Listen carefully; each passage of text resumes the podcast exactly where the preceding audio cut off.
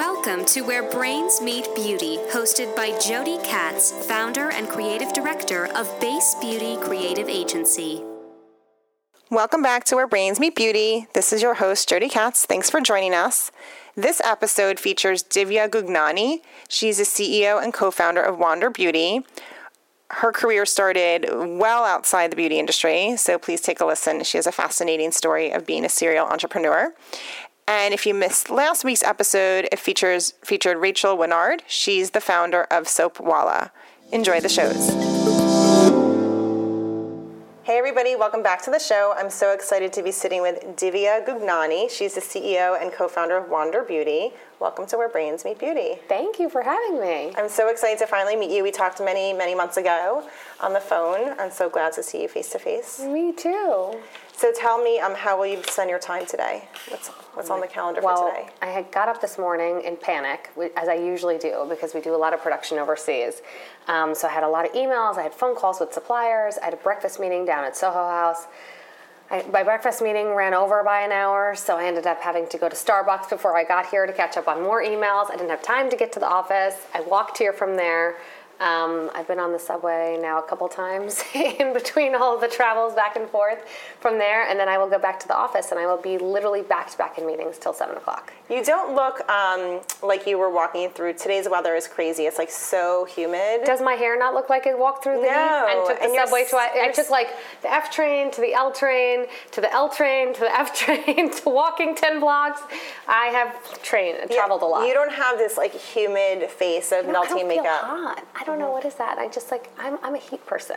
I don't feel like I don't feel the heat. I kind of love it. That's great. That's awesome. so, um, you know, we talked a few months ago when during our pre-interview, and um, when I was going back to the notes to compile these questions, I really was giggling to myself because your story is so fantastic, and um, you know, I think that's why I love doing this show because I wouldn't know this stuff, you know, if we didn't get to have this conversation, and I want other people to know how dynamic and um, interesting your career has been. Um, and I keep seeing again and again, you're such a risk taker, right? Like every single part of the journey, it's like, let's just try it, let's just try it, let's just try it. But you told me that your parents don't have a strong work ethic. So explain to me what that was like growing up and how did it influence the person that you became? It's actually fascinating. So um, I definitely got the risk taking from my dad, though, and I, I, I consciously tried to avoid it. So growing up, both my parents um, came here from India. My dad actually went to school here. He studied engineering. He realized he didn't make a very good engineer. Um, he has difficulty setting an alarm clock, which I do for him. Um, and he just, you know, it was happenstance. My dad had a job in the 70s. He worked for the government as an engineer.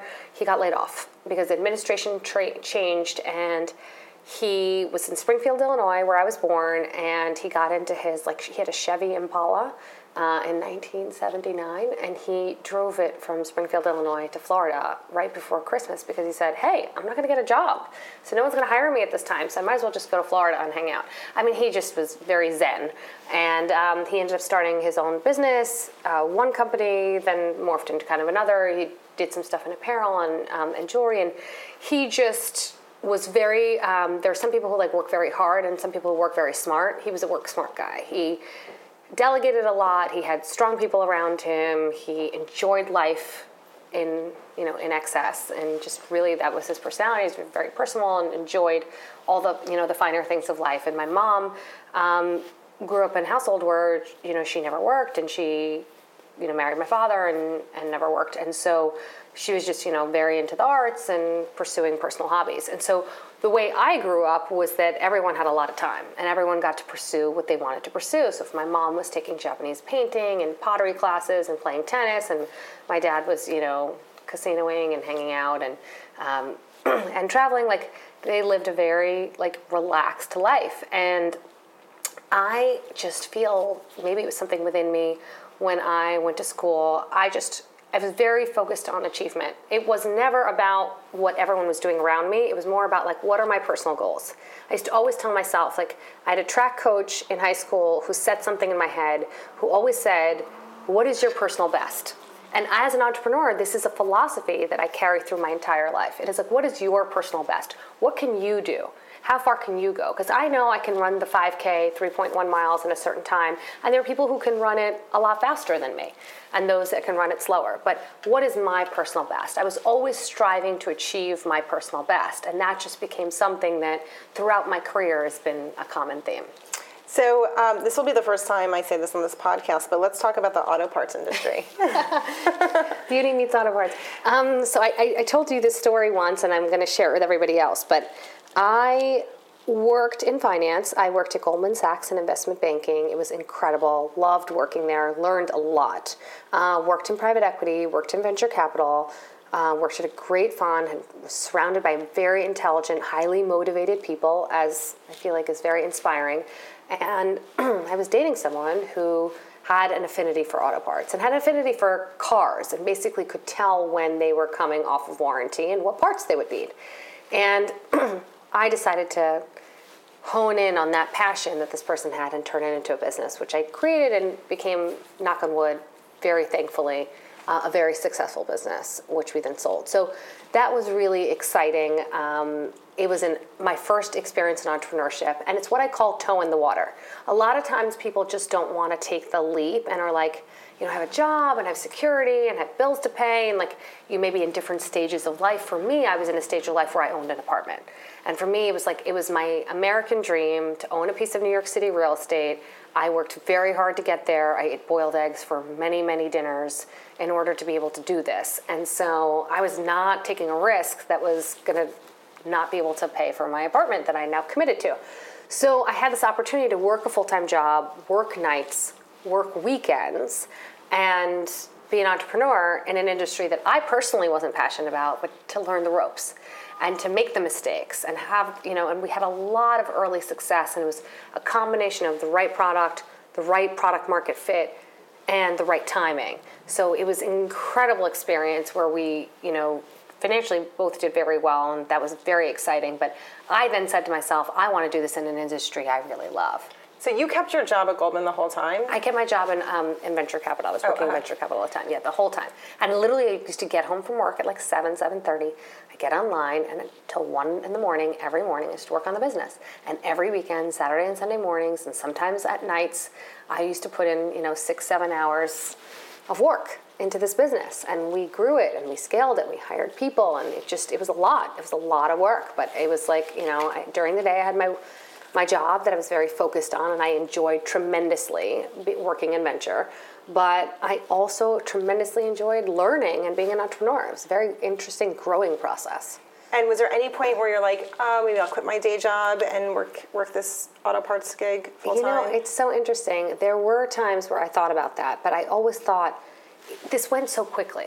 Started the company, it started doing very well, it started growing very rapidly it became a point within a few years that before I could even think about it, it was over. Um, and at that point, I realized, you know what? What am I going to do at night? And what am I going to do on the weekends? Like, I, I didn't know what to do with myself. And I was like, I want to actually be an entrepreneur in a sector, in a space, and a company that I'm really passionate about what I'm doing. I'm solving a problem in someone's life. I'm doing something that that moves the needle for me and moves the needle for others. This is something I fell into, and I wanted to kind of create my own destiny, which led me to starting Behind the Burner.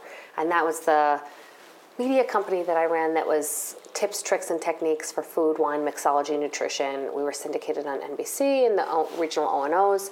So I had the opportunity to kind of do weekend TV in the mornings, Saturday, Sunday mornings, have this show. And I realized super quickly this entrepreneurship thing, it's not, not always a rocket ship. So while my first company was this rocket ship of success and it was so fast growing, fast moving, everything was going in the right direction, growing, growing, growing, I was like, then I started a company in a space I was super excited about because I'd gone to culinary school between undergraduate and graduate um, school. And I love to cook, and I'm so passionate about food. And it was based on sponsorship revenue and you had these sponsors who would come in and write big checks and you'd be so excited um, and then they wouldn't come and the phone wouldn't ring for months and then you just it was painful it was just the painful experience of being an entrepreneur where there maybe i would I would actually characterize it as too early for its time, and the product market fit wasn't there, and the scalable revenue model wasn't there. And I learned a lot from this. It was a very humbling experience. I feel like everyone needs to have a few of those to really like ground themselves in what is success and how to be when you're successful. One of the things that I feel so strongly about in my career, if I just look at, you know, that company growing and selling, my other company that I sold to QVC, growing and selling, and then like your attitude when you have nothing is like great, but it's all about like your attitude when you have everything. Like that is what's so defining. But you have to have nothing first to really understand what the attitude should be. So when you started the culinary business, is that Mm-hmm. That was when you said goodbye to your full-time job? Yes. And it was very scary. So you, I mean, you had the best of both worlds for so many years, right? Right. Obviously, I'm sure it was exhausting and taxing, but you had the steady paycheck, um, and then you had another steady paycheck, and you ultimately sold the auto parts business. And um, it sounds like Mm-hmm. So I could afford to basically live off savings mm-hmm. and pursue my dream. And I recommend that. Mm-hmm. Like so many people say to me, like, how much money do I need to start a company? I like this is the f- top five question that I get all the time. And I'm like, well, it depends on the company, and what the capital needs are, and what the infrastructure is, and whether you're planning on paying yourself or not and how much money you have in your reserves and how much you can kind of dig into and always have a contingency plan because let me tell you something about entrepreneurship it never goes as quickly as you expect it to and it never costs as much money as you thought it would Right. it's always more and it always takes longer typically my auto parts example it was not the case Right. but nine out of ten times it takes you more money than you think and it takes longer than you think So I can imagine that if I mean if I had the glow of like major success in an industry that I didn't even care about and was a second job slash side hustle, that I if I came to the, the position where I've already quit my job and I started a company and I'm burning through cash because I'm actually not getting the revenue that I expected, I would be really scared. yes Were you? 100% like anyone would be and the scariness and the stress and the stress of what going back to personal best Right. is this my personal best is this my career defining moment of who i am as an entrepreneur i was a super successful entrepreneur and now i'm one that's outwardly successful there was this whole american express ad campaign that was going on for my business Oh, company was really? growing it was an international ad campaign i did a tv commercial i did a So radio you were one of those entrepreneurs like, hey, Yes. I do this with American Express. Yes. Oh, that's so awesome. I was. I'll, I'll, show, I'll show you the ads because you'll get a kick out of it. But it was just this. It was doing well, and it was growing, and it, you know we did get millions of dollars revenue. I'm not saying we didn't, but it just wasn't. It never got big. Right, It never right. scaled. It never got big. And for me, it was all about like personal best. Like, is this my personal best? And I knew it wasn't. So I said, you know what? Let me take the money I have here. This is not growing at the trajectory I would like it to go at.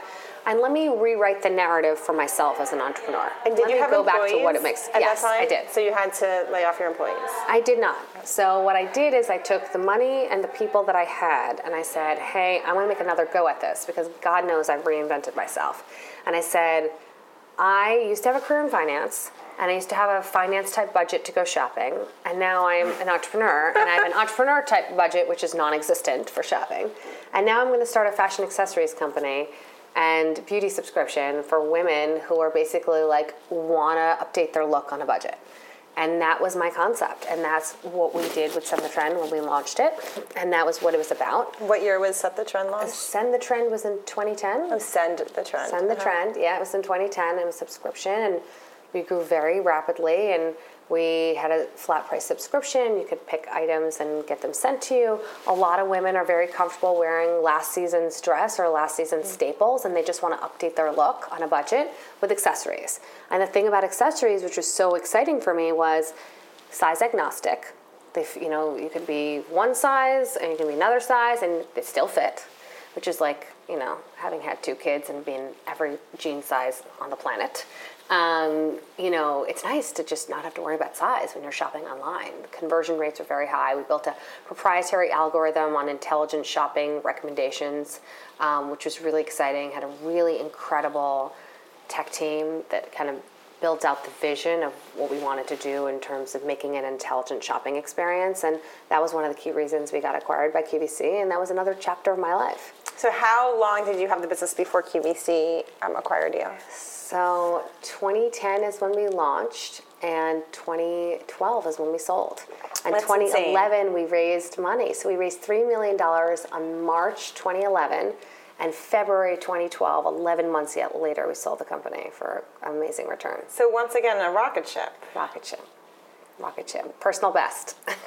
So what do you think was the big difference in your mindset between Send the Trend versus the culinary? Um, You know, I think I had equal passion for the industry. I think my passion was there. I think that it was just experience. I had experience. I knew the product market fit matters, that you can be in a large market, but you have to know what service or um, goods you're offering that are actually going to, you know, have high retention, high, high, have high replenishment, how to scale. I think the biggest piece that was missing for me in behind the burner was I didn't know how to scale the business. How do you scale me and how do you scale media and how do you scale advertising? It was just tough. Right. And when you have e-commerce, scaling once it starts working is the easy part. Early days. Later on, it becomes much harder. But um, but that was it. Once it starts working, it just starts ticking. Why do you think QVC was so interested so early on in the business? Um, a lot of reasons. I think that they were excited about the space. I think they were excited about the technology. I think they were excited about kind of having me lead innovative efforts for them. So that was it was a combination of a few things.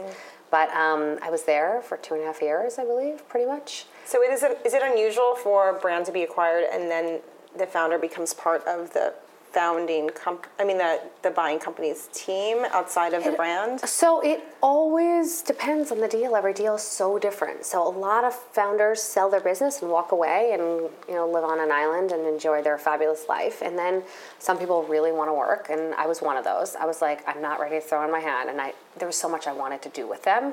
There was so much I had aspirations to do with them. I did a lot of that while I was there, and I enjoyed it thoroughly.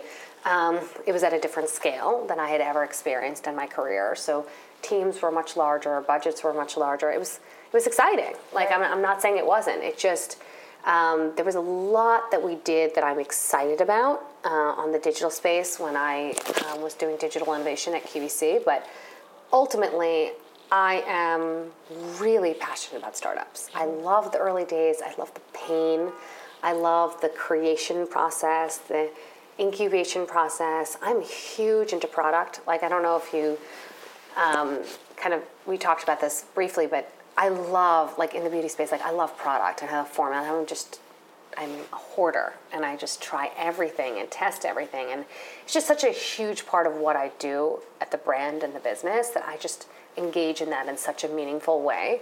And I felt a little removed from that when I was at QVC. I felt removed from the creation product process of actual product. It was I was leading the way in in doing really exciting things on the digital side and growing like the email newsletter. We built a new magazine that was all digital only. Like we did, we did a lot of exciting stuff, but I love I'm like tangible stuff. Like I'm mm-hmm. I love product, and I just think that I got removed from that, and my passion really is.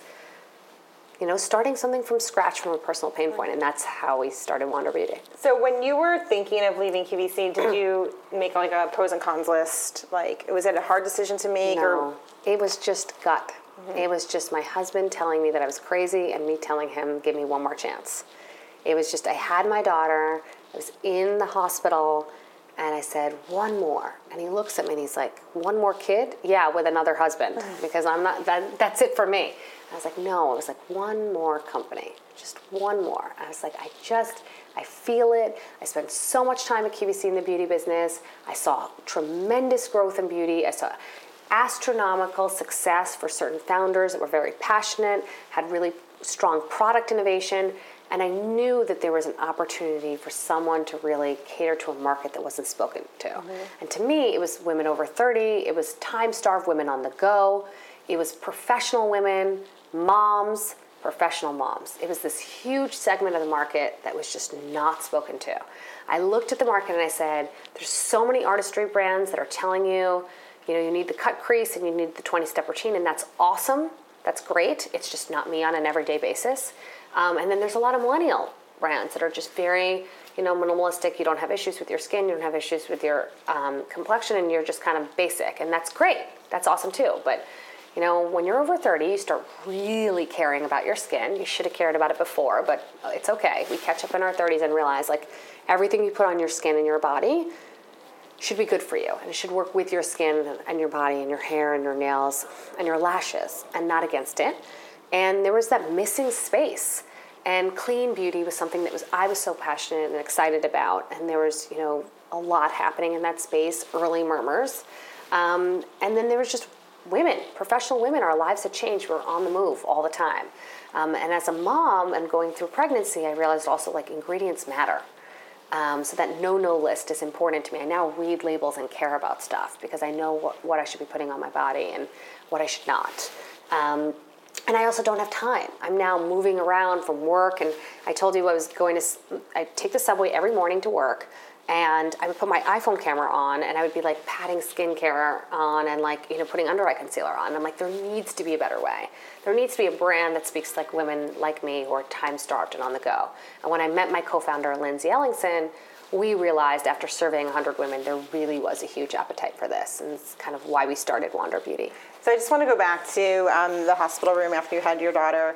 Um, why in that moment did you decide to focus on entrepreneurialism again? What was it about that moment of, you know, pregnancy's over, a child's in your arms, now you're going to do something new? I just, I think that I love to learn. And I'm wildly passionate about growing, like on a personal journey. And like, I felt like I was learning at QVC and I was learning a lot about the beauty industry but that rapid pace of learning that happens when you're actually operating a business, I missed that. Mm-hmm. I craved that. Yeah. I missed that day to day engaging with the team from the minute you get to work and the minute you leave, you've actually created something, you've built something, you launched a new release, you've had a new feature, you've launched a new product, you've come up with a new idea that's going to change the trajectory of the company.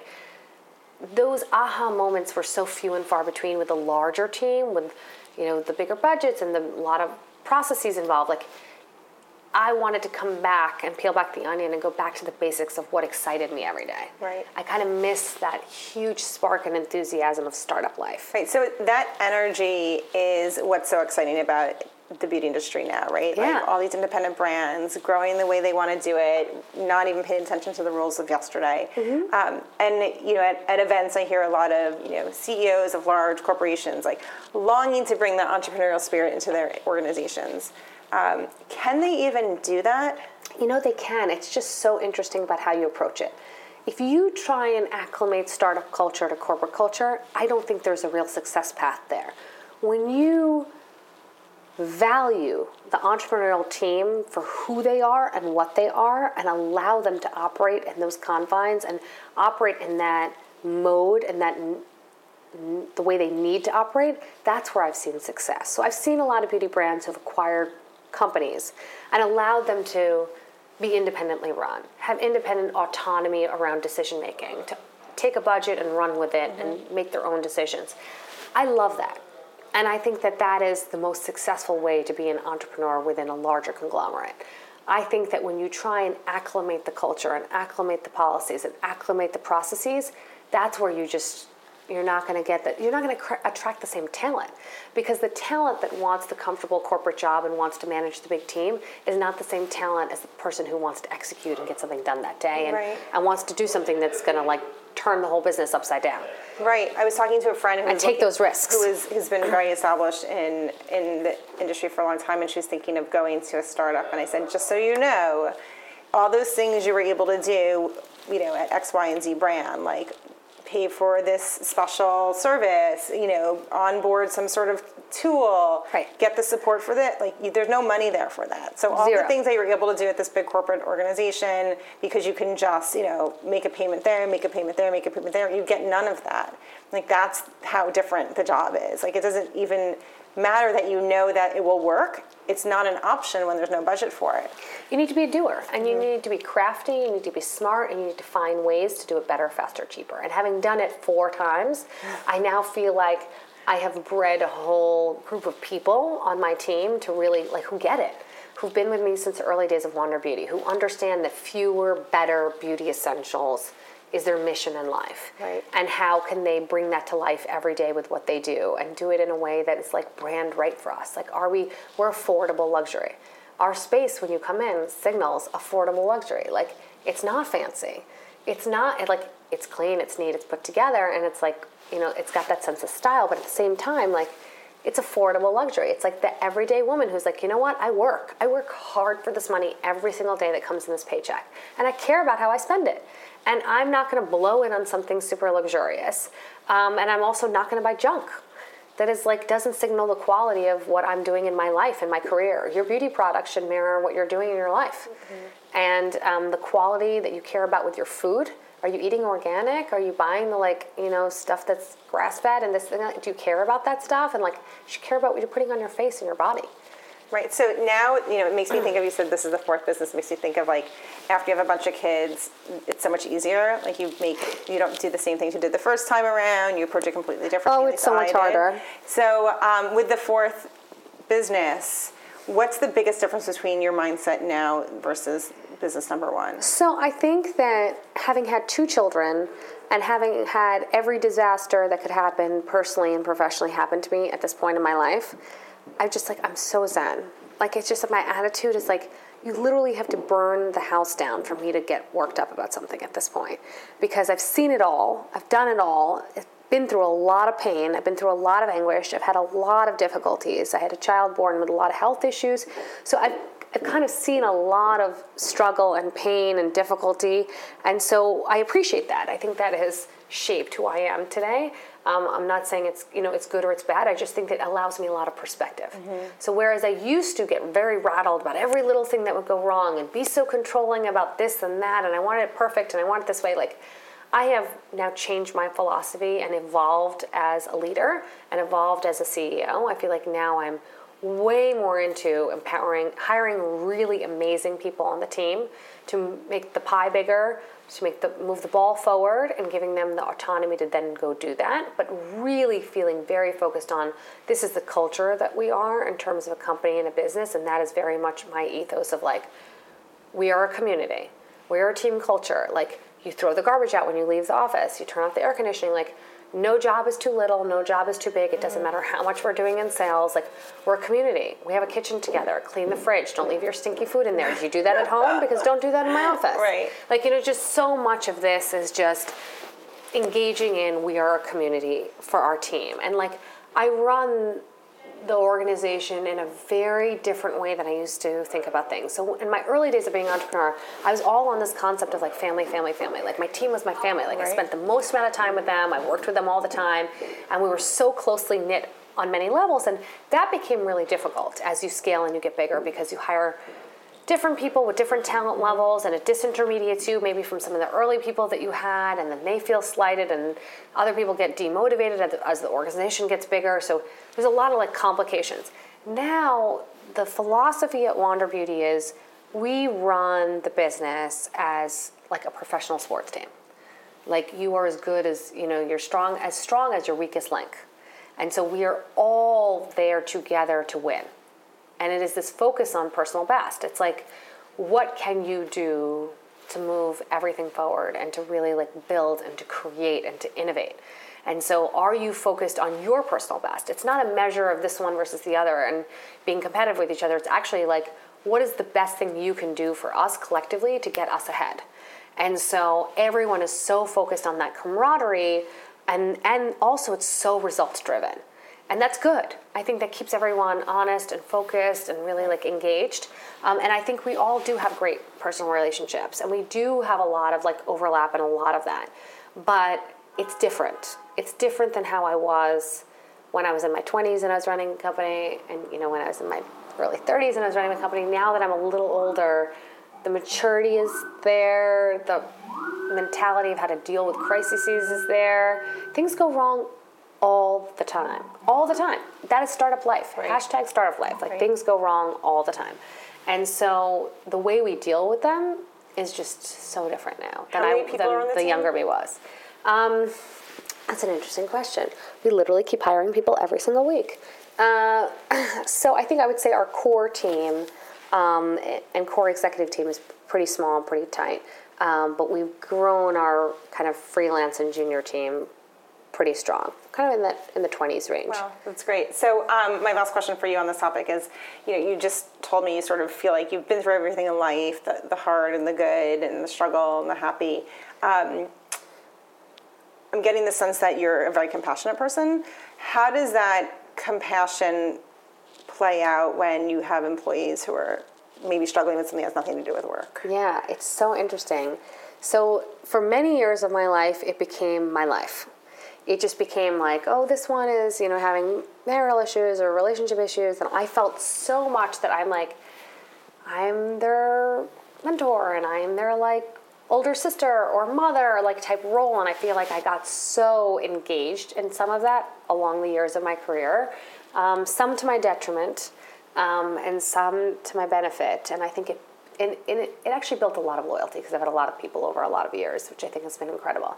Um, i care i'm just going to just throw it mm-hmm. out there i do i'm very different than you know a lot of ceos go to work every day and they work with their team and they move on and like they don't care and they, they care about the business and they care about the numbers and they care about you know, getting ahead and they don't care about the people. And I actually think the people is the most important thing. So I actually do think that people are the single biggest, most important asset. Like, forget the brand, forget about Wander Beauty. Like, the reason the brand has grown so much is because the people who sit in that room every day at work, and it's all one room, um, are, are doing it. They're making it happen. It is ultimately the people.